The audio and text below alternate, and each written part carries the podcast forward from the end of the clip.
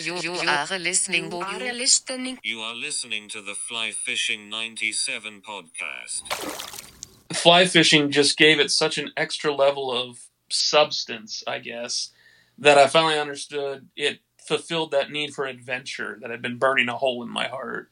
Hmm. And it has been a nonstop adventure ever since. I have just been, I've never been happier. That's great. And fly fishing has really opened that door for me.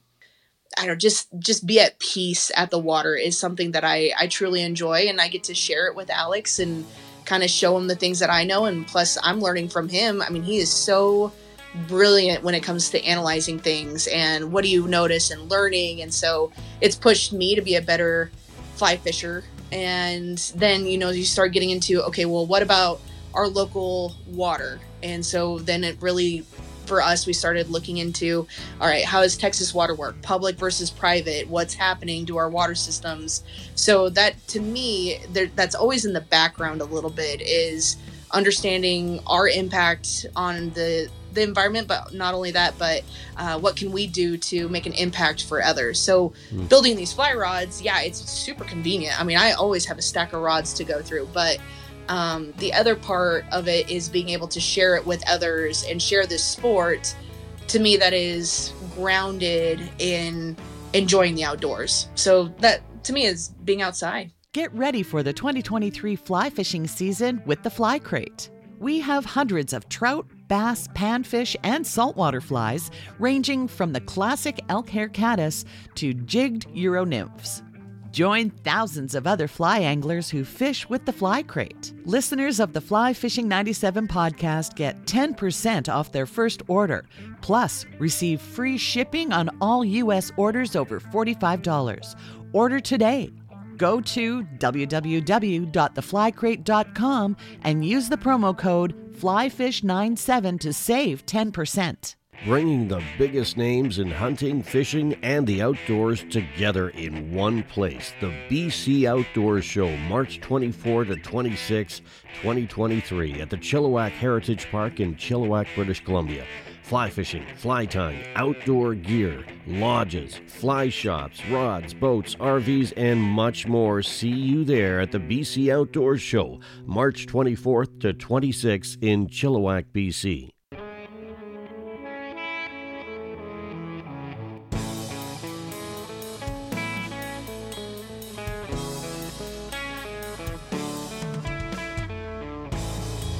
Welcome to the Fly Fishing 97 podcast, capturing the fly fishing life, featuring in depth conversation with fly fishers from all walks of life. The Fly Fishing 97 podcast is brought to you by theflycrate.com, an online fly shop, your source for all things fly fishing. DamionAndy.com, featuring custom music by Damion Anderson. Find out more at D A M I O N A N D Y.com. Broken Tippet Fly Company. For blog and fly fishing apparel, check out brokentippet.com.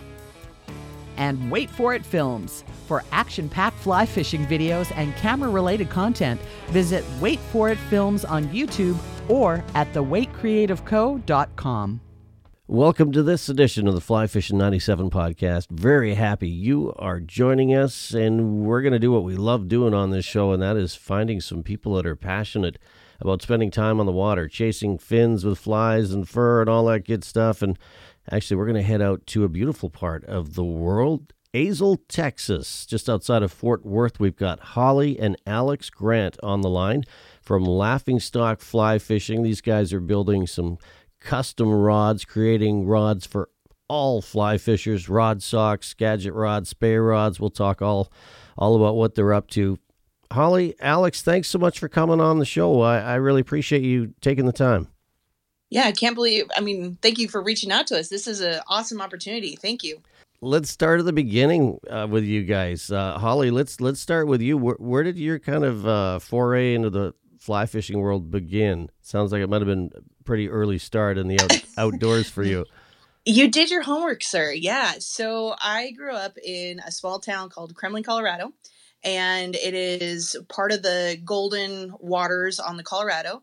And on there ever since I was little. Uh, my dad would take me fishing, and recently when I moved down to Texas, I found my baby book and I looked through it, and of course some of my first words were fish instead of mom or dad, the typical situation. So, so fishing has always been kind of a part of the community that I grew up in, being in Colorado, and also we managed. My family managed a ranch, the agricultural side with cattle, but we also managed a fly fishing club, hmm. and so a lot of people would come in, rent cabins.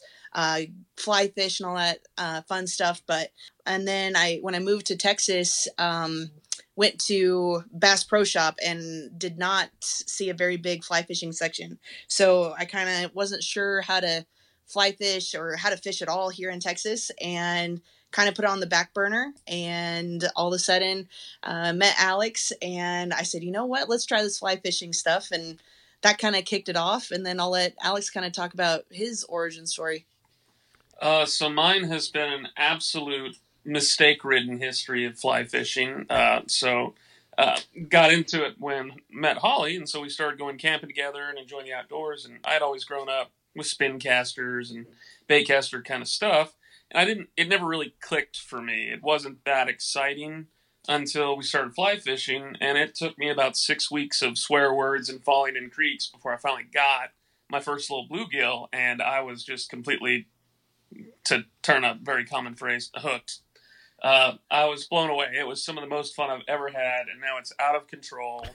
I'm up, up to my eyeballs in mud in our creeks and streams around here all the time, falling in and out, building rods. It's out of control, but I love it. Love it. So, if you guys had to name some people that kind of helped you along the way, have you? You know, have you guys learned from whether it's guides or just good buddies or, um, you know, like who who would you say influenced your learning curve? Holly, let's start with you.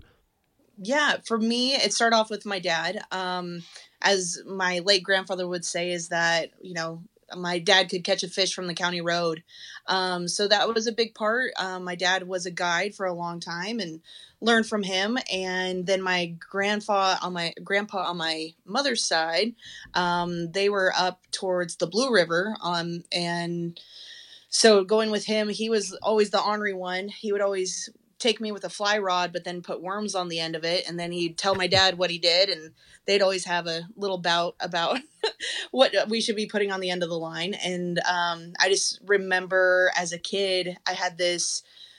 We called it white lightning, and I could not remember the brand or what it was. Just a little white fly fishing pole, and going into these irrigation type fields where the grass is really tall mm-hmm. and you just stick your pole over and you just barely, you know, you would take your little worm and you would just kind of cruise around and try and hide and make sure that those fish didn't see you. And uh, we'd get brookies like crazy. Hmm. Um, so that was a huge influence. And it turns out that my grandpa's ranch or my, my grandparents' ranch uh, butts up against uh, let's hear uh, John LeCoq who owns Fishpond.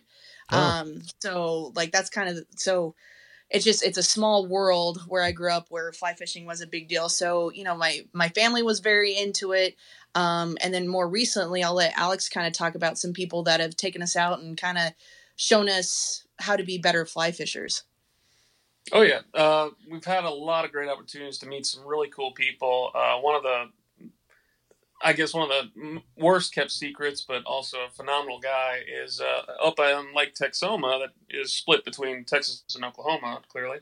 Hmm. uh, there is the only fly fishing guide up there by the name of Steve, and I hope I'm saying this right, Hollensed, who we booked, and we went up there one July uh, to go catch some stripers on that lake. And so we got up there, uh, got out early, put out on the water. He was just a stellar guide from start to finish and it was only through chatting with him in the first couple hours that we didn't even realize he was one of, I think, only 250 master casting instructors in the world. Wow. And just talking with this guy was phenomenal. He was a uh, retired teacher, just absolutely clicked with Holly, who's also uh, a high school teacher and just phenomenal at her job. And those two just went off like crazy, like every teacher set does when they find each other in the wild. But uh, as the day went on, the sun rose, got really hot, fishing kind of died down, the action went down too low for us to really get to. And so he said, you know what, I want to make the most of this for you guys. And so we just pulled off into a, a little cove and he anchored the boat and he says, "All right, here's what we're gonna do: casting lesson right now." And so we spent the rest of that afternoon getting an instruction from one of the few master casting instructors, and even just a few minutes with this guy changed so much of our casting skills dramatically, or Mhm. I should say, just how much of a difference it made. It blew me away. This guy was phenomenal. I love it. Uh, That you know, Oh, yeah. I, well, I know I've learned bad habits, and I've been doing this a long time. But it's like you do, if you don't learn properly, you develop those bad habits, and you kind of go down your own little style. I see it all the time. It's quite interesting. If you, I don't know that any two fly fishers cast alike. Like there always seems to be. I mean, I think the ones that do it really, really well probably are similar. But for the, you know, the weekend warriors, like most of us, it's um, we could always use a few pointers here and there, right? Oh yeah. Oh, absolutely. I think the the hardest part for me was taking Alex out, and I'm left-handed and he's right-handed, Mhm. and so for me, I'm just like, just just cast, just just do this motion, and he's like, wait, what? Don't break your wrist. But and then he's like, well, I see you kind of breaking. I said, yeah, but like that's the main thing is like don't break your wrist. So I mean, it was a, definitely a test of our relationship early on. but you know it's just one of those things that you when you develop your own style and you know what works for you because obviously if you have success you're like i'm going to keep repeating it Yeah. and to try and teach someone else um, who you're especially close with that was that was pretty funny but Al- yeah you're absolutely right Alex, Alex sounded surprised. He didn't know it bothered you that much. I could tell. He- Did you hear that? Uh, it was awful, you know. But to be the best spouse I can be, I allow her the illusion Oh, of my- being the expert. Uh oh, it's getting thick in here. I yeah love it. you can't you, i don't know if you can sense the eye roll but it's there And I, Waiters are required. I could feel it. I can feel it. So, so you guys not only are you guys obviously married couple, spend a lot of time out on the water together, but now you got this business together. Let's let's talk about laughing stock fly fishing. How how long have you guys been doing this? And um, tell us a little bit of a story behind uh, these custom rods you guys are building. Uh, so we actually started this on what was it? The last day of 2019. Yeah. yeah, Yeah. So uh, that was a whole issue with taxes, but we got that figured out. But uh, so the entire reason we started doing this was because uh, our first time we went down to Port Aransas to go saltwater fishing. I was still very new. That was probably the first year I had been learning, but you know, we just we wanted to get into the salt and try it out. So I had a cheap little uh, big box brand uh, from one of the outdoor realtors around here or uh, retailers, and it was just an eight weight budget thing. Didn't want to invest a bunch into it until I figured out what I was doing. And so I we went out and we were in one of the estuaries and we were just kind of walking along, had our kayaks dragging behind us. Uh, and I had my line in the water, and all of a sudden I see this massive redfish jump up out of the water, and I thought, man, wouldn't that be the fish of a lifetime to catch? and then I felt my rod tug, and I thought, oh crap, here we go. Uh, so, not knowing what I'm doing, I made one of the worst mistakes you could ever make. But the only thing I knew about fighting big fish was from a guide whenever I went spin casting for trout uh, in Arkansas. He told me if you hook into a brown, the big fighters, you know, pull your rod straight up. And everybody who heard that probably just winced really hard. And so my rod snapped like a spaghetti noodle. Oh, I ended up trying to pull this fish in hand over hand with my line. Uh, Holly was trudging through all the silt and the mud to try and get to me to help me out, either net the fish or get some photos or something. Uh, but as I was pulling it up to the kayak to try and get a break, it broke the line and got away. And so that was just heartbreaking. So there we were later that year visiting the in laws, and her dad was talking to me. He says, Hey, you know, uh, you reload, you you know, you do some of your own arrow building, you do all this weird, stupid stuff. He says, Have you ever considered building a rod? And I said, I've never even thought about it. So we spent the rest of the week watching YouTube videos of people building fly rods. And so while we were there, I found a set on eBay of blanks and had them delivered to the house. So by the time we got home, I had that and some equipment. I took an old cardboard box and cut some V's in the top of it so I could roll the rod blanks in it and uh, made my first rod. And I still fish with that today. That's my primary little creek rod. Hmm. Uh, just standard run of the mill nine foot five weight uh, graphite. And it's it was fantastic, and it's so thrilling to be. It's just like catching a fish on your own fly that you tied, or Yeah. one that you even designed, to then catch it on your own rod that you built. It's something else Hmm. and it's it's been a hoot ever since. So the more I was making these just for my own use and my wife's use, uh, the more people were kind of asking us about them, and they were fascinated by them. And they said, "Hey, do you sell these?" And we got enough inquiries that I thought, you know, at the very least, I'm just going to go get an LLC so we can get on the level, so you know, IRS doesn't come after us. Uh, and come to find out, it's it's a ton of fun. There's a lot of people who are fascinated by it, interested in it hmm we it, we're still just doing it kind of as a weekend project. We just you know we build it in our spare time. We're not trying to make it a livelihood yet, Right. but it's a blast, and that lets us keep the passion alive and don't get burned out on it because we're just doing it for fun. Okay, Holly. So are you and Alex? Do you kind of split your time, or is there certain things that you prefer to do in the manufacturing, kind of the building process that maybe Alex doesn't like to do, or vice versa? um okay so a little known fact about alex uh alex has a tough time with colors. He is colorblind. And so i get to be the eyes for the color. So i get to pick out the thread color and what combinations work and what um Mhm. what handles would work. And so like that's that's the fun part for me. But then i'm also very like hey you know what? I, I can do this. Like i can build it. So of course i have my own little bench over here that i have my own rod building set. And i learned how to you know alex taught me how to build a rod. And i bought i built this really cute uh, fiberglass it's a white rod with turquoise i mean it's very me. Hmm. and so i built it and it was a little pride project and so that was fun. So for me i like the you know social media the networking hey what shows can we go to? So that's more the background part of it and um, alex is the expert when it comes to looking at a rod uh, deciding its quality you know what kind of graphite do we like this Mhm. do we like this uh, you know where are we going to put the eyelets? Because there's a there's a science to it Oh yeah. and so I let him do that, and I get to enjoy the benefits of it. So I get to reap the rewards of some custom built rods. I love it. Yeah. Alex, when you're putting those guides on, is it spine? I and I struggled with this because, full disclosure, I had a rod building company, very small, many years ago, and Mhm. uh, there's a lot of trains, different schools of thought on where a spine should be, whether it should be at like six o'clock or at twelve o'clock.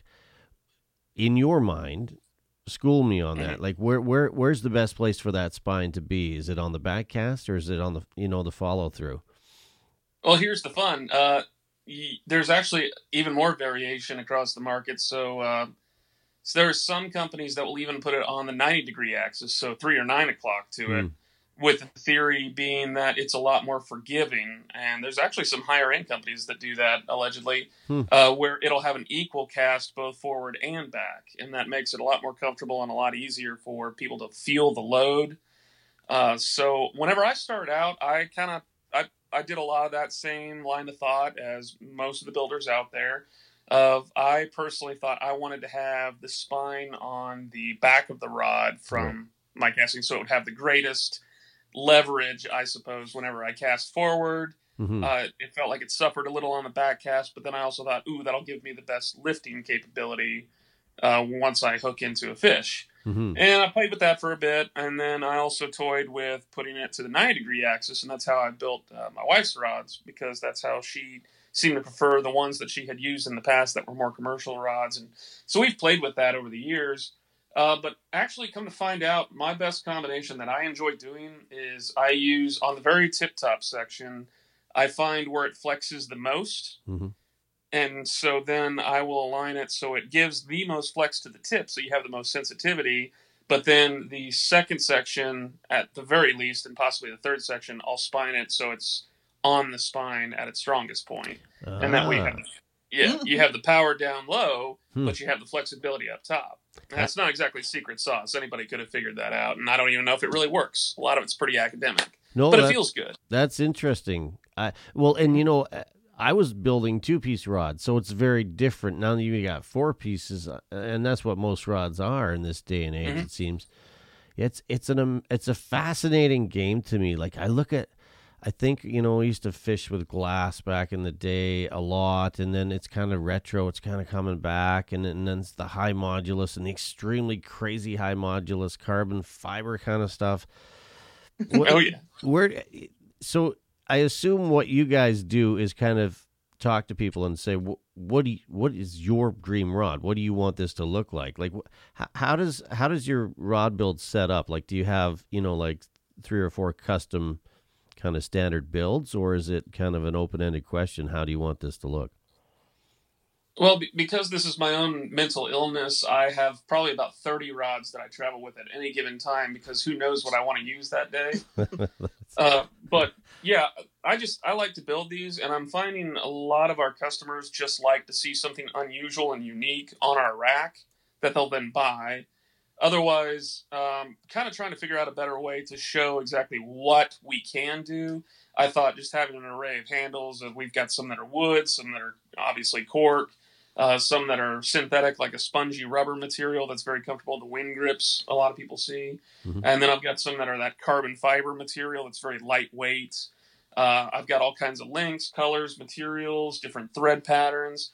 Uh, but I think a lot of people get overwhelmed and they think, well, I like that wood handle, but they it's hard to explain how much variety we can find from where we get them, if mm-hmm. that makes sense. Mm-hmm. They like we have some. I've got one here on my rack that I'm working on that has a, a, fish jumping out of the water. They see that and they go, oh yes, that's the wooden handle. That's the only one that is a wooden handle, so I need one of those.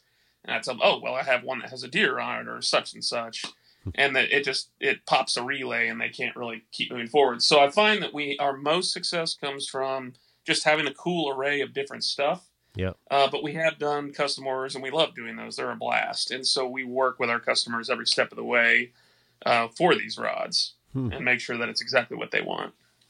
And for on my, I guess for me, like when we're going to shows and stuff, um, you know, Alex will take the guys because they're always going to be looking at the rods and all that stuff. But sometimes the wives are just as interested, um, or you know, the the girls or the young girls are just as excited and they want they want to try it, but they're not ready to commit to a big old eight weight striper rod. Like that's that can be mm-hmm. intimidating. So, um, you know, I've been kind of getting back into that retro fiberglass a little bit. Um, I mean, it you still can pull a bass out at least here in Texas with a fiberglass or a carp. We've seen that happen, and so for me, I I like the to also promote more women into fly fishing as well because I think it's one of those things that you know the biggest stick is going to get the biggest fish, and I don't really agree with that. So mm-hmm. uh, to me, I like to talk to you know whoever it doesn't matter who it is but i do like seeing like younger girls getting interested in it um, because either their older brothers or their dads into it because that was kind of my story a little bit so to me i just want to be a friendly voice and say like hey we can we can make this rod for you because to me i've noticed that women have a lot more finesse when it comes to casting mm-hmm. um, it's not always the the furthest distance but they're pretty women tend to be pretty good at the accuracy. Yeah. And so, okay, well, how do we build a rod that is accurate but comfortable that you can go out on the water all day and it's you can use it and feel comfortable and not feel overwhelmed. So, um, that's the other aspect of it too that I that I enjoy. Mm-hmm. I always think too, Holly, that those those glass rods look so cool. Like some of the colors, they're just very iridescent and they really stand oh, out in the crowd. You know, have you guys seen a bit of of that kind of retro fly fishing technology kind of sneaking in a bit? Uh, absolutely, that's what we've been talking about and actually working towards. We have a number of them on the rack that I'm working on currently uh, because we've seen that return to that, and people are blown away by it. And the really cool thing is the fiberglass of even 20, 30, 40 years ago is not the same as it is today. Hmm. Uh, I, actually went with a group where we take uh, men that have uh, cancer that they're working through, and we take them out in the water and fish with them, and you know, kind of uh, get their minds off of what they're going through for a day or two. And in, in the meantime, I'm a fishing buddy for one of these participants, and he had his 45 year old rod that's been hang, hanging up in his boat shed for a while and so as he's fishing, he wanted to use that very adamant about it. And I said, absolutely, let's do it. Uh, he was struggling with his casting for a bit, and I, I kind of chalked a lot of it up to maybe he's just rusty. We're going to knock that off. And and get him up to speed. And finally, when he broke off a fly, I said, "Here, take mine. Use that one while I'm rigging yours up." And all of a sudden, when he starts casting, and this is not because of my rod personally, I want to say that, but just with a more modernized rod, he all of a sudden had one of the cleanest casts I've seen in years, and he was phenomenal. He was absolutely phenomenal with it. Mm. And come to find out, I after a minute or so watching him, I said, "Hey, do you mind if I cast yours while you're working with that one?" He said, "Go for it." And I got to tell you, shaking that thing felt like a dead stick in my hand. and so, you know, they may have been the latest and greatest at the time, but things have have really changed. Oh, uh, yeah. Kind of like a lot of folks used to avoid wanting to have a four section or a five section rod, even in graphite, because Mm-hmm. they felt like it, it didn't have the the crispness or the fast action. Well, that's kind of a thing of the past. Nowadays, with more modern graphite, you, there's very little distinction between a four section and even sometimes a one piece. Now, Yeah. the purists are going to jump me for that, but uh, I would say there's very little distinction. I won't say there's none.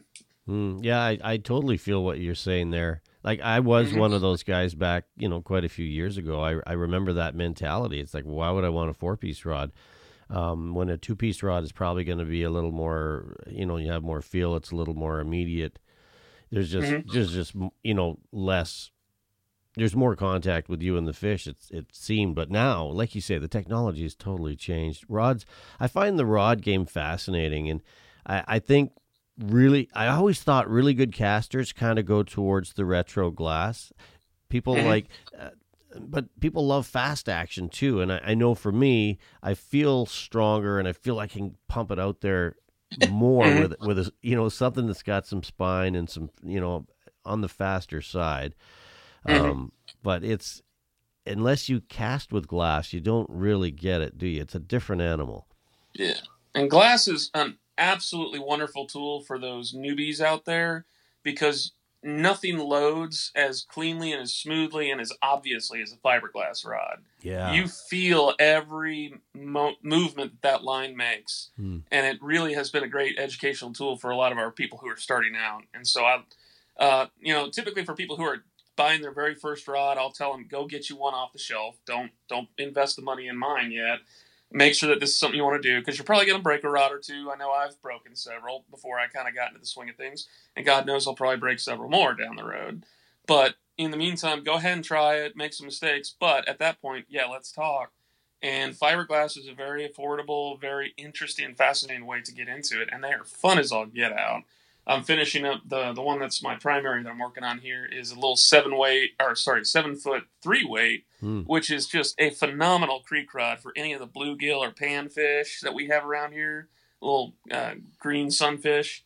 It Mhm. is a blast, and it makes it feel like you have a shark on the end of the line every time you hook into one of these little guys. Is that the same? I w up here, we got they call them pumpkin seed fish or sunfish. Yeah. That's yeah, Yeah. in that same family. yeah, Mhm. yeah. They're pretty, they're almost tropical looking little guys. Hmm. Yeah, they're a hoot.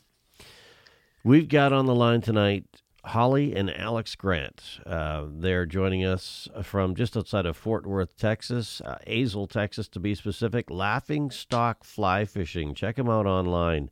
Uh, rod stocks, all kinds of uh, fly rods, custom made. Um, guys, I want to take some time to get to know you off the water. You ready for a few uh, different questions to get to know your day to day? Yeah. All right, let's start with you, Holly. Tunes. So, if you're driving in the truck on the way there, what's playing on the stereo? Um, well, we actually have a tradition that if we're going to go out on the water, we like to listen to Boston, but we have to be within like a 50 mile radius of like the fishing spot. So that's that's just our superstition. For some reason that seems to work for us and it was a a friend of ours who recommended it and it seemed to work for us. But uh we are also I, for me I love uh Greta Van Fleet. Yeah. Um just the, kind of the cla- I grew up on classic rock. There was two radio stations in my hometown classic rock and country and so growing up it was classic rock for me so the greta van fleet just i don't know for some reason that is our travel music Hits that so note. yes What- exactly What's the Boston song? Is it more than a feeling, or is it? I mean, they got so many songs, but what what song is it in particular gets you guys ready for the water? Uh, that I mean, pretty much the greatest hits album. It was Yeah. more of a I don't know how you, I don't know if joke's the right word, but a meme of uh, a very good friend of ours who lives out in Texarkana. We went fishing with him, and we had a, a skunk incident for the very first body of water that we went on to, and he, when we got back into the car to go to the next area, he said, "Nah, I know what I did. I know exactly what went wrong." And so then he started cranking out Boston. By the time we got to the next spot, all of a sudden now we're we're in the midst of it. We're catching fish hand over fist. Uh, so it's pretty much their greatest hits album. They, those guys, I think they were a three piece band, if I remember correctly, and they never really toured. They were a studio band. But man, Yeah, had- if I recall, they, didn't they do a lot of their recording in somebody's basement? Yeah, I, I, I don't know the full the full. Yeah, that rings a bell actually. But yeah, they they would not it would not be a band you say, oh, well, I saw them because they just didn't tour. Um, more of a studio band, but man, did they write some hits. I love it. Now, are are you on the same page, Alex? Like, or are you just kind of going along with what Holly says on the stereo? Or I mean, I'm not Well- well, see, assuming it's I'm- the same thing. I'm more of a Rush guy, but you know, Ah. you, you'd have to. okay, gotcha. Um, Yeah, we, we just had a we had a hoot with that, and yeah, any kind of prog rock's a pretty good way to go. Yeah, right on. I thought for sure you guys would be have at least a little country going on there. I mean, there's a there's a Yeah. few songs named Fort Worth that I could think of, or at least is in the title. yeah we're we're kind of the, the classic rocks i guess for Yeah. us um yeah there is a lot of country and there's a lot of great country and there is billy bob's and all the famous you know honky tonk bars for sure but Yeah. that get that gets played quite a bit so we we kind of Yeah. stick to our own yeah. But when they come out with a song titled "She Thinks My Fly Rod's Sexy," we'll be all over that. Ke- Kenny's probably on that. Um, l- let's talk uh, patterns. So um, let's start with you, Alex, on this. What's a go-to fly pattern for you? And uh, we probably should pick a species here because I know you guys are chasing lots. But let's say you're you're fishing for pumpkin seed, uh, sunfish. What, what are you throwing out there? Prince Nymph all the way. Wow, how small? That thing. That well, uh, I do have one of my own that uh, was in my early days. Whenever I was trying to make a woolly bugger, uh, just from what I had seen, and I had no idea what I was doing, and so it was a very simple, uh, just a black chenille body with some flash on the back end, and then tie a soft hackle back toward the front. Mhm. Uh, for some reason, they eat that like candy. It's on any hook you want to tie it on. Nymph, streamer. I use barbless now because that way, I mean, you just catch them hand over fist so fast that way you can just flip the hook guy falls off into the water again and you're back into the water right away but uh, as far as stuff that is recognizable prince nymph and uh, what what's the uh, copper johns uh, pheasant tail was Oh, the yeah. other one yeah that works really well Hmm. down here just in all of our we have a little creek that she was mentioning in a church parking lot and it is just filled to the brim in good years uh, with bluegills, pumpkin seeds, long-eared sunfish, all the little guys, Hmm. and it's got bass and carp and whatnot, and catfish, and we've caught everything off of those. and then there's also been alligator gar oh, yeah. Oh, in yeah. there as well. So it just it is a random creek. Uh, it's a random tributary of the Trinity River, and so if anything starts migrating north of the Trinity, it seems to catch it. So, um, Hmm. but yeah, that's been pretty fun. But yeah, there's we also down here Flash is king, and so you know Alex mentioned the Prince Nymph, but there's something called formerly known as Prince Nymph, and it's got just it's same pattern, but it's got a little flash on it, and Yep. It is insane how aggressive those pumpkin seeds are on it for sure. Um, you know, for us, bass has kind of eluded us a little bit. You know, we we've tried leech patterns or um, egg patterns or things that would intimidate, you know, or get the bass to be more predatory, and we're just we're kind of struggling with that. But uh, we do have a friend that is going who's way more he has way more expertise than we do. Um, but he's going to come and see us this weekend so we're, we're excited to see some of his flies and um, he made this really awesome bluegill pattern fly that um, if you wouldn't know it it looks like a bluegill. So uh, we're Hmm. excited to try that out this weekend with some we had some rain down here but uh, the streams are looking good so we're excited to try it out this weekend So when you fish those patterns in, in kind of your go-to home water, are, are you fishing that at all under an indicator? Is it strictly kind of uh, on a dry line that's slightly weighted? What does that look like? It's a bobber, and you know it. Uh, uh, no, we we typically uh, we try and do a lot of sight fishing, so there's not as much indicators needed. Uh, we do that a lot when we go, say, to places that we're not familiar with, and especially if we have a guide. If the guide says put an indicator on, we slap the indicator on. No two ways about it. Yeah. But uh, yeah, we're a little bit stuck up about that, and we try and do it. So we've probably missed a lot of fish because of it. But uh, usually, when our creeks clear up and we have a nice sight line, especially when we're going for those little pumpkin seeds and bluegills, Mhm. you got to be lightning fast on the reaction and waiting for that indicator. You're already too late. And so being able to see the fly itself when they go for it and just barely kiss it and then you strip that thing in a little bit, it, that's key is being able to see what you're doing. Hmm. And then, Alex, do you want to talk about the stripers too? Because we have a big striper population around us. Do you want to talk about that? Yeah, there's uh, so Texoma, I believe, is one of only a few lakes around here that's able to sustain them year round. But we have Possum Kingdom Lake that's about an hour away from us to the west and slightly north.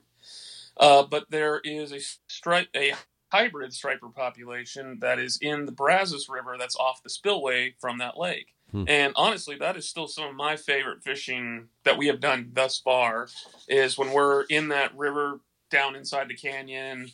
Uh, you get out there on a f- cool fall morning where the wind's still blowing in a little bit, cool breeze, but the sun's baking on the stones and hooking into these massive fish. I mean, easily 26, 27 inches, just what we were finding uh, in our one spot. And just one after the other with these nice bait fish patterns. Uh, it's some fantastic, absolutely fantastic fishing. That's on my list, and uh, unfortunately, where I'm at, we don't have stripers. I, I do know people um, that that fish for them religiously because it is it does sound a little bit addictive, almost like the red Oh. the redfish thing, you know. Oh it, yeah, it feels like saltwater fish Yeah. hitting your your rod. It is so impressive. Cool. Let's. I mean, I know Texas is a huge sports state, and it sounds like Holly sports was a big part of your life growing up. But I want to know who you guys are cheering for. So, um, you know, is it a college team? Is it a pro team? Is it football? Is it baseball? Wh- wh- who- Well, you know, with you being in Canada and me, you know, growing up around hockey, I am an Avs fan. So I don't know Ah. if that causes a riff or not, but I am an Avs fan. So Awesome. woot woot, go Avs.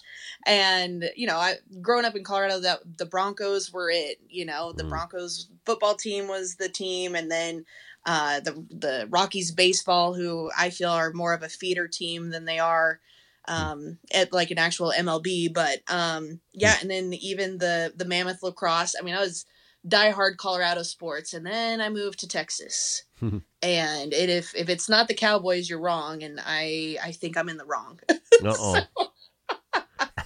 so I, I'm always uh, so I teach, you know, so I teach high school kiddos. So of course they always wear the the stars gear, and I was like, you guys, uh, like the the last time the Cowboys won a Super Bowl, there was floppy disk were still in use. So like, let's calm down before you start talking about the Cowboys, and that just fires them Oh. right up. I can only imagine. So it's orange. It's orange and blue for you. Sounds like Yes, very much so. Yeah, just in- like a Colorado sunset, as they say. I'm in that boat. Been to Mile High and watched watched your Broncos probably three times actually. And man, I just I, I don't know. It was back from the Elway days and, and that. It's it's just uh, it's hard to be a Broncos fan this year though. It's been Uh, very much so. That was um not a fun season for us. no.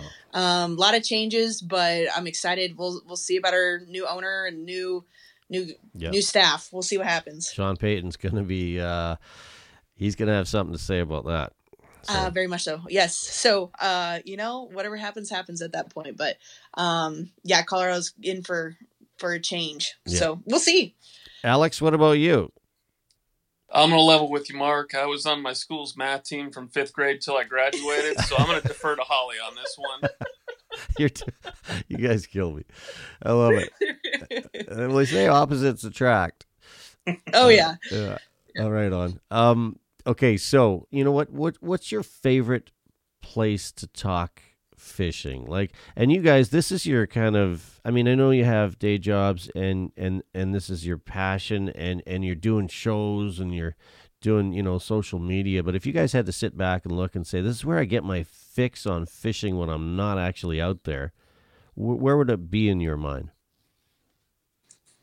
Um, actually, and this is kind of oddly convenient, but um, so we have a show this weekend that we're going to here in the Fort Worth area. It's put on by the uh, Trinity Regional Water District, and it's the Fly Fest that's out here on the Trinity River. And it is just a one day show, but it is a blast. We went for a couple of years just as fly fishers visiting, uh, but then when we got our business up and going, we started becoming vendors. So last year was our first year there, and we've done a couple of the big shows in convention centers and whatnot where you're away from the water and maybe you've got a casting pond to show off, but it's just not the same as being there in the event. And so we are so excited for it this Saturday, uh, where we just get to talk fishing all day and it's nonstop. Uh, plus, there is the river right next to us where we get to see the tournament going down, where they're they've got multiple teams from different areas coming to catch the biggest fish, the most fish. Uh, they stocked the river the day before with um, now they're farm raised, but hey, trout's trout for fun, right? Mm-hmm. But um, it is just a blast, and it's families coming out, it's professionals coming out, big names in the circuit, uh, all kinds of stuff. Plus little little tiny businesses like our own that we're just coming out to meet people, talk to people, and hey, if you're interested, pick up a rod, kind of thing. And we're just so stoked, and so that's what our friend's coming out to visit us for. Is he is actually one of the tyers in the pro tent and so we get to go with our friend who is also going to be a representative there. And I am just so excited for it. Yeah. Mm. And you know, that's that's kind of the main like when we're vending and stuff, but you know, for us, whenever we go to a new place like fly fishing, um, we are ones that we go to a general area. We're like, okay, we want we're going to put a, a pin in where we want to go. Mm-hmm. And then once we get to a local area, um, so for example, we went to Yellowstone um, in the Bozeman area last October. And we are like, hey, we know that Southwest flies there, so let's just go there and try it out. So we go and we were like, okay, well, there is a bunch of rivers, there's a bunch of fly shops. And so for us, going and talking to local people, whether it is at a local bar or like just a fun hangout or the local fly shops. Um, for us, that's to me, we get to talk about it. We don't mention our business or anything. We just kind of say like, well, what's good here? What's fun? And it's just the community of, you know, not, not really gatekeeping spots. You know, for us, we're just like, okay, well, you know, for us, we want to go try a new spot and go try this. And so when people give us some areas, we're like, okay, well, we'll try this, and then we'll go up and down the stream and try some more areas. Mm-hmm. Um, so for me, I, I, like the locality of anywhere that we kind of go. Um, you know, one of our favorites, we went down to Port Aransas and we went to a little fly shop there, and it just so happened that the guy that was tying flies there knew a guy in Fort Worth that we were close with and so giving everybody just a hard time about flies and fishing and who's better it's just to me it's a community and so i, I don't know i guess to me it's stay local yeah. um, and that that does tie into what alex was saying is that they do a fly fest here locally in fort worth which is not known for its trout waters um, but the fact that they can bring awareness and uh, talk about conservation and all that fun stuff and it's for everybody it's easily accessible um, makes mm-hmm. it a little close to our hearts. Yeah. It's a small world, but we're all over the globe. Yep. Yeah, no, for sure. And I I find there's a lot of kindred spirits in fly fishing. Let's face it. Doesn't matter where the show is in North America you go to or or globally, you're going to find a lot of common interests and just usually some really good people that just want to talk. Yeah. yeah. Some of the best people for sure. Yeah. Oh, for sure. I, and honestly, uh, you know, since COVID, it seems like everything's now kind of getting somewhat back to normal, and, and these shows are becoming realities. Because I, I used to go to the fly fishing show most years, and the the small show, there's a small one that's just outside of Seattle we used to go to. They haven't had it in a couple years, so I've really been missing that. But uh, I know that the big ones are still going, and they're. It sounds like uh, you guys are kind of ready to start your show season. Is is that something you guys plan on doing a little more in the future? Um, more shows? We don't do a whole lot of big ones. We actually have a lot more fun with the the smaller, more localized events. Mm-hmm. Uh, this this Fort Worth one's kind of the biggest one we're gonna do at least for the year so far. Uh, we do some around Christmas time, more at craft shows and whatnot. And those those are actually a lot more of a surprise than we expected. We met a really cool family that just wanted to talk shop all day, and we had a blast with them back in what was it, early December or late November? Early December, yeah. Yeah, just here in our small town, which Hmm. we thought nobody's going to want fly rods, but hey, we went. It's here, it's local, it was five minutes away, and it was just the most fun. And the families, it was so cute because the families were like, "Oh, well, I'm going to get a fly rod for so and so for Christmas because they were interested in it." And we're like, "Really? Okay, cool. Whatever you guys want." And then, then unbeknownst to their family, the other family member came and bought one for them. So like, it just it ended up being about four, four fly rods that went to this family, and so it was just it was really cute. So you know, to us, that just makes us happy seeing that is getting into getting our rods in the hands of people that truly enjoy it as a sport or just enjoy it as a hobby not necessarily out for competition is what we're noticing Mm-hmm. Well, why why do you do this, Holly? Like, wh- what do you get out of you know building these rods, spending all this time on the water? What what do you think it brings into your into your wheelhouse?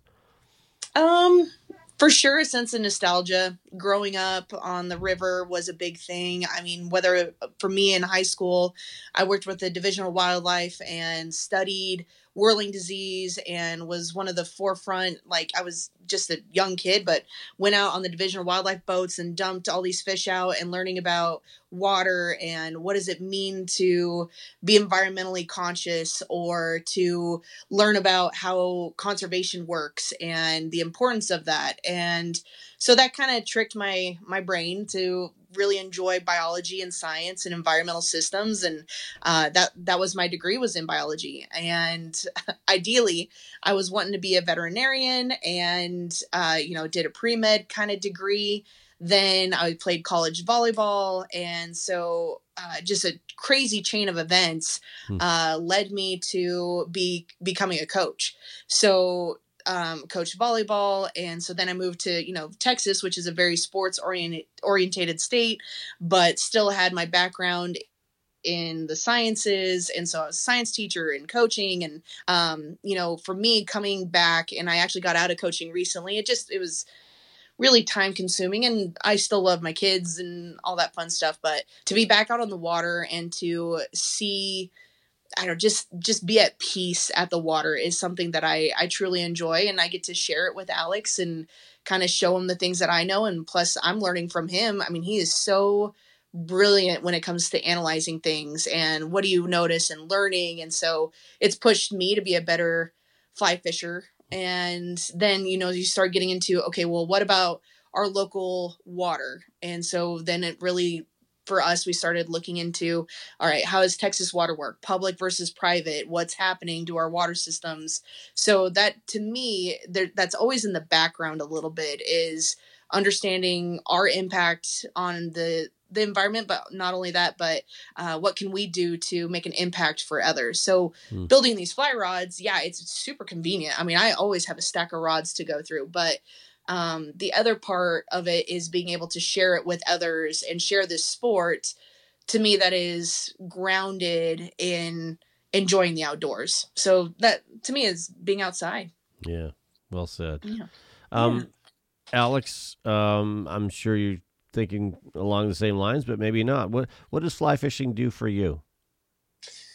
Um, for me, I grew up reading books about all the amazing places in the world and all the crazy adventures that are out there and the amazing people that are out there. And I had a family that weren't super outdoorsy. We'd go, you know, when I was little, we'd go camping maybe once a year with the, the local church. And then that turned into every other year and then every three years. And then it just kind of stopped altogether. All the while, my hunger to go explore, to go see the world, kept growing. And I didn't have an outlet for that. I didn't have a way to figure out how to satisfy that.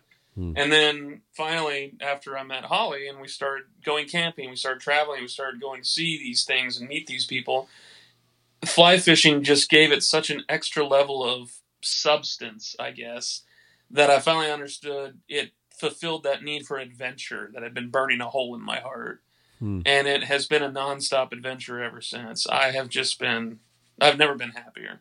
That's great. And fly fishing has really opened that door for me. That's awesome. Um, I like to talk jobs on this. Now I know you guys also have day jobs. Um, what's are you doing your best jobs now, Holly? Let's start with you. Is are you is this the best gig so far for you?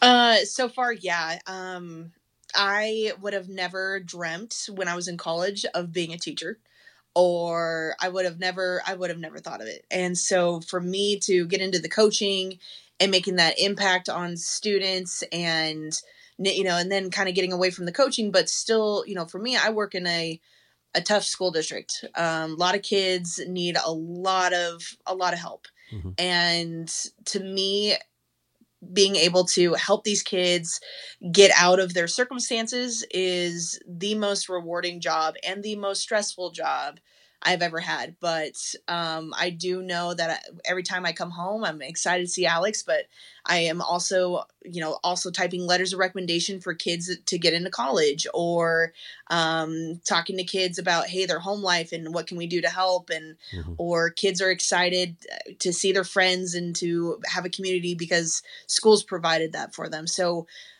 you know that's that's the teaching side of it but then i'm very lucky because i get to teach what i enjoy to teach. So i get to teach uh, biology and i'm the head of the science department and i have some great colleagues who are awesome and we just get to talk science all day. And then um, I also work with the University of Texas.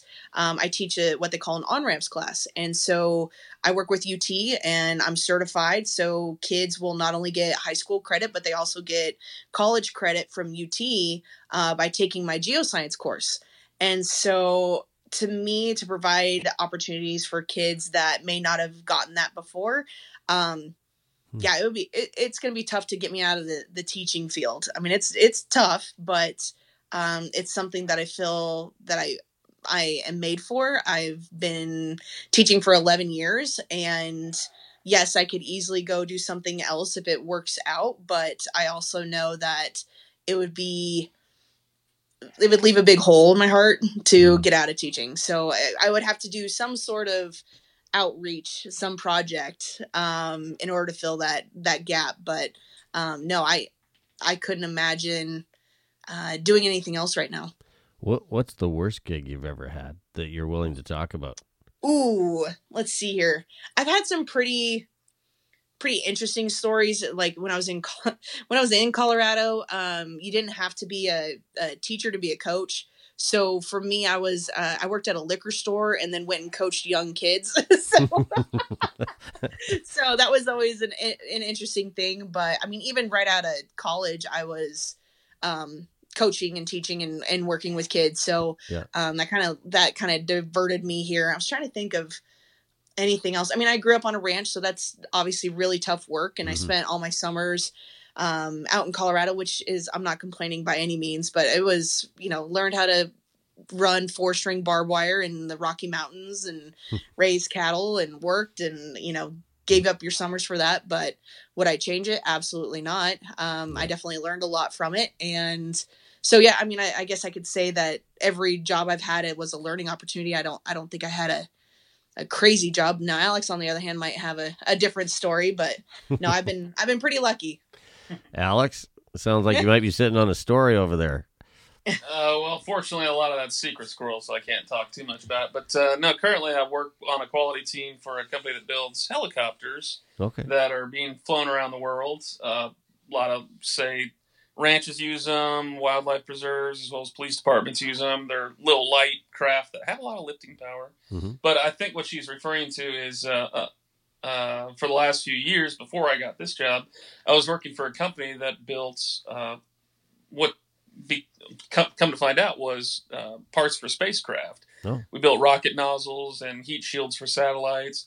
And the the cool crossover here, it's not just me trying to humble brag my way into it, but the material system that, that we use there, uh, one of the lead engineers just mentioned one day, said, "Oh yeah, this is the same kind of stuff they put in fishing rods."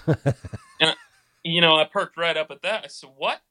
He says, "Well, I mean, it's not the exact same thing, but it's similar enough that you know it's familiar properties." And so I immediately did a deep dive into it, and come to find out, yeah, it's a very similar process in how these graphite rods are made as hmm. the the spacecraft that we were building components for.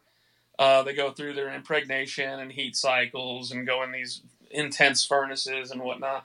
It was really incredible to be kind of running parallel to that. Hmm. Uh, and yet, at the end of the day, I get to put my hand on something that I, I say, hey, this is going on a rocket. And then I come home and I pick up a, a, a fishing rod that I'm building and go, aha, it's the same thing. so that was just a kind of cool collision Yeah. of two worlds. That is, I love it. Um, so let's. Uh, I want to take it back to your to your business. Um, as far as you know, you're building these rods, uh, laughing stock fly fishing. We've got Holly and Alex Grant on the line, uh, doing a deep dive uh, into uh, the Fort Worth area, kind of find out their day to day. It sounds like sounds like you guys are chasing a lot of panfish. Talk to me about the fishing that you're doing with these rods in your backyard. Is is there? You mentioned there's maybe not a lot of trout fishing. What what's the bass fishing like? Uh, the bass fishing's pretty good. It's uh, you know you'll get the little guys in the creeks. There's some lunkers out there, but a lot of the real nice bass fishing is going to be in the lakes, Mhm. which all fly fishers know that's going to be sometimes a little bit tricky because of the depth issue. In, uh, and Yeah. so trying to get down low enough gets a little bit difficult. So sinking lines and depth charge kind of stuff's pretty much king. Mm-hmm. But um, yeah, uh, like I say, the, those stripers are still some of my favorite fishing, Yeah, that sounds and those amazing. get to be pretty good size. Uh, Good stuff.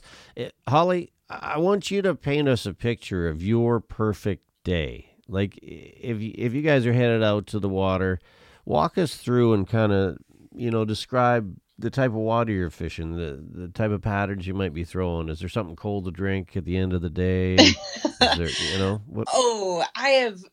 I have to admit, I live my favorite day in when we went to Montana. So it was just one of those things, and I keep talking about nostalgia. But we landed there in Bozeman, and all I see is mountains around me. I'm like, oh my gosh, I feel like this is home. And I literally, like, when we landed, I teared up because I felt like that. Yep, this is it. So we went in the fall. The colors had just like they they have a bunch of hay fields um out there so they they just cut the hay and but there's snow on the peaks and the aspens and all the cottonwoods are this bright yellow red color and the leaves are starting to fall and cold crisp mornings where you can see your breath and i just oh i just that was that, that was just the beginning.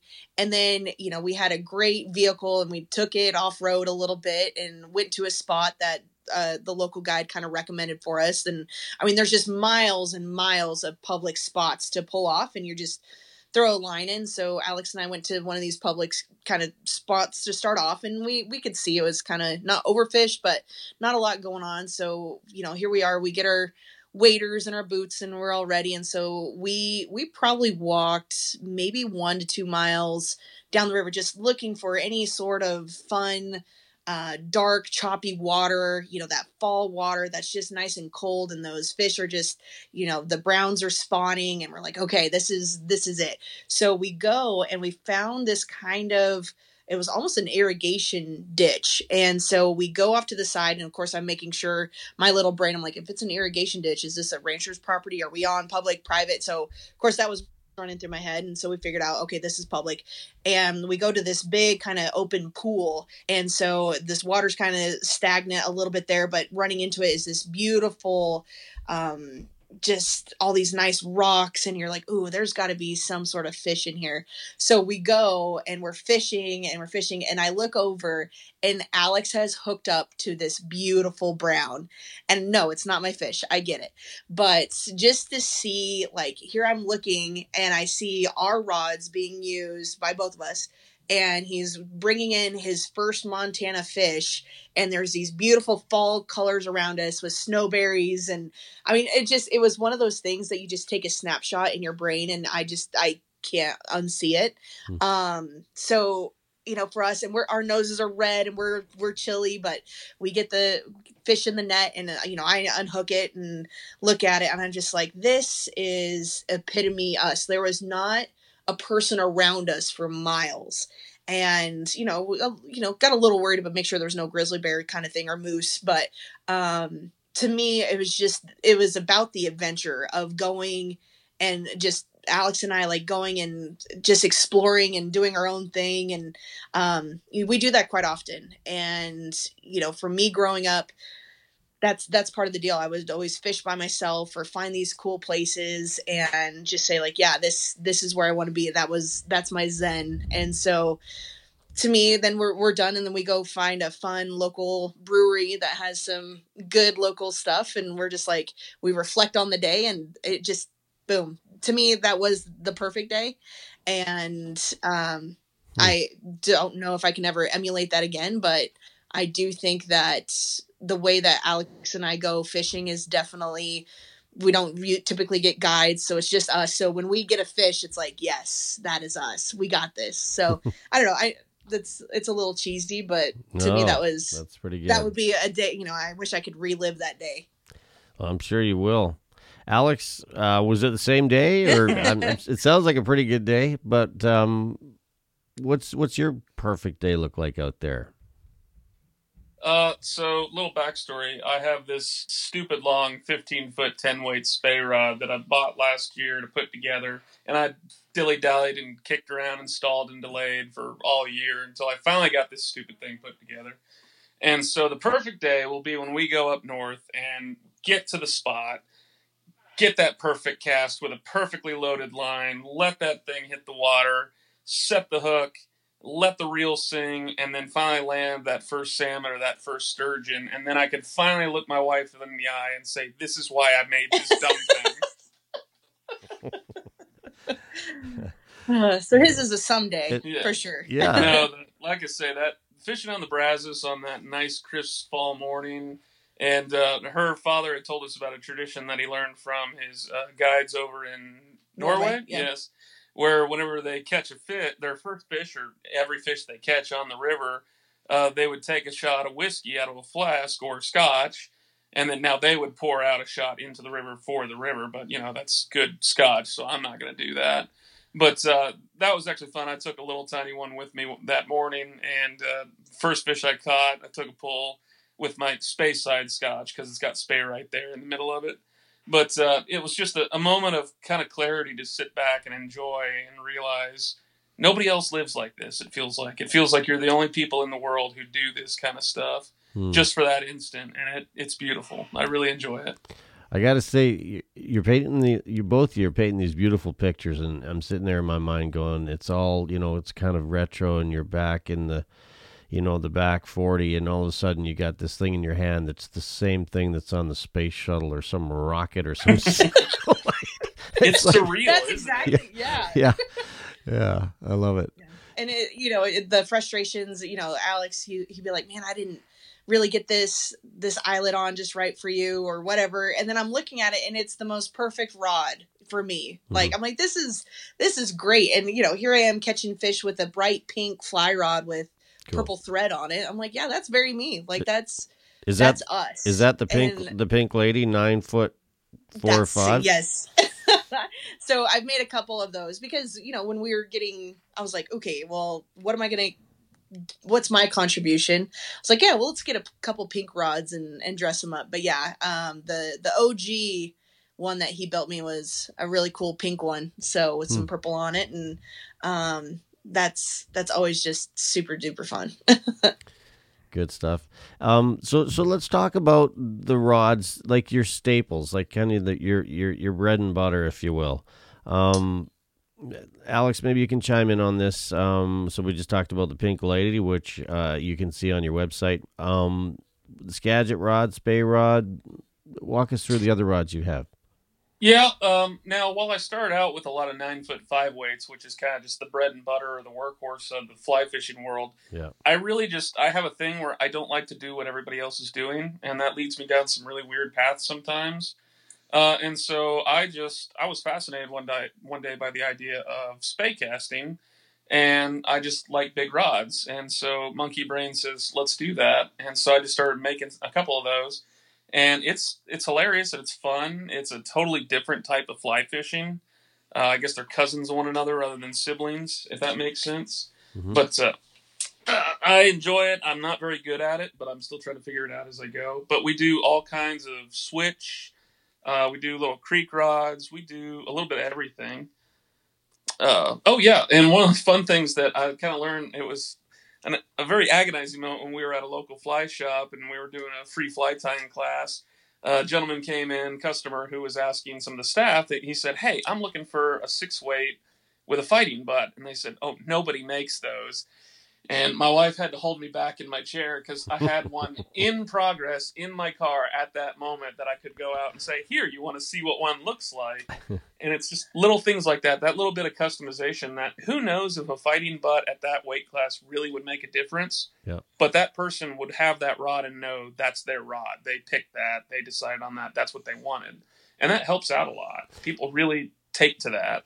Well, I, I think that's the cool thing about custom rods. You're getting what Mm-hmm. you want, which who's to say that, you know, like fighting butts shouldn't start at a four weight or a five weight? It's just not Mhm. normally done, right? Doesn't mean it's wrong. Yeah, one of my favorites that I had to let go with was a, a little eight foot, five weight fiberglass. Hmm. And it was just fun as all get out. One of my best creek rods I've ever had, but somebody wanted it. So uh, we made a deal on it, and it was a phenomenal little rod. I'll have to build a clone to it. Part of the problem, though, is I never want to rebuild the same rod exactly the same way Yeah. because to me that cheapens the the customness of the one that I sold to somebody. Hmm. So I always try to make it a little bit different. Does it does it help your your tying, your fishing, your rod building having it sounds like summers are kind of maybe a little more wide open for you guys time wise. Is that accurate? Yeah, summers are pretty rough, and last year was exceptionally rough around here. And for heat wise. Yeah, Yeah. So fishing is actually not good here in Texas Oh. in the summer. Okay. So that is the time that we need to like dip out and go go somewhere else. Um, you know, we've gone to Steamboat Springs in July, uh, which was awesome, phenomenal. But you know, last last summer for everybody was just really dry. I mean, and that's the other thing that we take into consideration is when we're going to an area, we look and we don't want to put pressure on fish if we don't have to. Um, so if it's really low waters and low oxygen content but high temps, um, we're, we just won't go fishing. We're not going to put those fish through that kind of stress um, because that kind of defeats our purpose a little bit. So we summers are a little rough for us, and especially here in Texas. But we'll try and go find somewhere else. But man, last summer just everywhere was a little tough. But on the other side of that, that does open up a lot more time where, yeah, we're going to be indoors in the AC, so we spend a lot more time working on our social media presence or catching up on projects, custom orders that people have made. And fortunately, that helps us uh, keep from having any kind of backlog. I rarely have to tell anybody it's going to be more than a few weeks to get a build going. Most of that time ends up actually just being getting the parts ordered and shipped. After that, I can put them together pretty quickly. And so, yeah, I've never had to tell a customer, oh, yeah, it's going to be two, three, six months before you can even think about it. Well, let's get all your, you know, your Instagram and and uh, throw it all out there. Where do we find you? Like, what's the best place to look at your custom rods? What you guys are up to with Laughing Stock?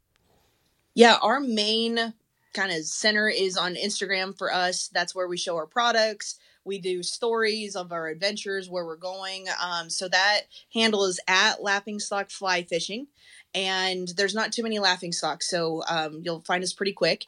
Um, so that's our main one. Um, as far as what we kind of sell, you know, I do the rod socks, which is a fun side sewing project for me to Alex builds a cool rod and I make a cool sock to go with it and total customization on that. Um, so I host them there for people to see, especially when we go to shows and people are like, oh, what else do you do? So that laughingstockflyfishing.com is a way for us to it's a portfolio for all the things that we have done. Um, and then other than that, I think those are our main main handles, I guess. We have a Facebook, but tumbleweeds are blowing through it. Yeah, we haven't really done too much on the Facebook side. Obviously dot com, right? You're or Yes. yes, I'm sorry. yeah. Yeah. No, no, for sure. So I, I, you know what I didn't ask you is the name Laughing Stock. wh- wh- What's the what's the origin of that? Is what does that mean to you guys? well, uh, so I didn't have it as big in my life, even though my family raised cattle. We did. We were not big on brands here in Texas. Uh, but Holly's family, that's a very traditional thing up there. It's very important, and it's actually legal issues, if I understand correctly. And so, as we were kind of talking about uh, getting married and uh, settling down and maybe getting a, a, place of our own, we wanted to raise cattle, and so she was working on a brand that might incorporate our initials, which would be H and A. And so uh, we were initially pitching around ideas like, "Oh, we'll call it the Funny Farm because, ha ha, it's it sounds like laughter." And just when we were talking about naming this company, uh, it hit me as I was driving home one day. I just thought, well, wouldn't that be a laughing stock? And that that sounded like a franchise to me. And so uh, that's what we decided we were going to name it. And it's been fun all the way. And so, in fact, I incorporate that into all of my fiberglass that I sell. Instead of putting a, a, a product line number, I call it our L glass for our laughing glass. Good stuff. I always like to ask, you know, because you never know where where these Yeah. names come from. It's uh, it's a name I noticed, and I know I started following you guys on Instagram a little while ago. Love what you're up to, and it sounds like you guys are living your best lives and uh, having a lot of fun doing it. I, I want to thank Yeah, you guys. And we love Yeah, so thankful you reached out to us. This has been a lot of fun. Yeah, So- we're loving listening to your podcast. So we're we're enjoying it that we actually listen to podcasts as we're working. So um, we are now we're on we're definitely listening to a lot of your stuff. So it's great, and we just can't thank you enough for bringing us on. Yeah, it's been my pleasure. And this this show will be up on Saturday, this Saturday. So thanks a, lo- a lot, guys. You've been listening tonight to a chat uh, with the folks from Laughing Stock Fly Fishing out of Azle, Texas. Holly and Alex Grant. They're building some butte rods. Check them out on Instagram. Laughing Stock Fly Fishing. Thanks, folks, for joining us. We'll catch you next time.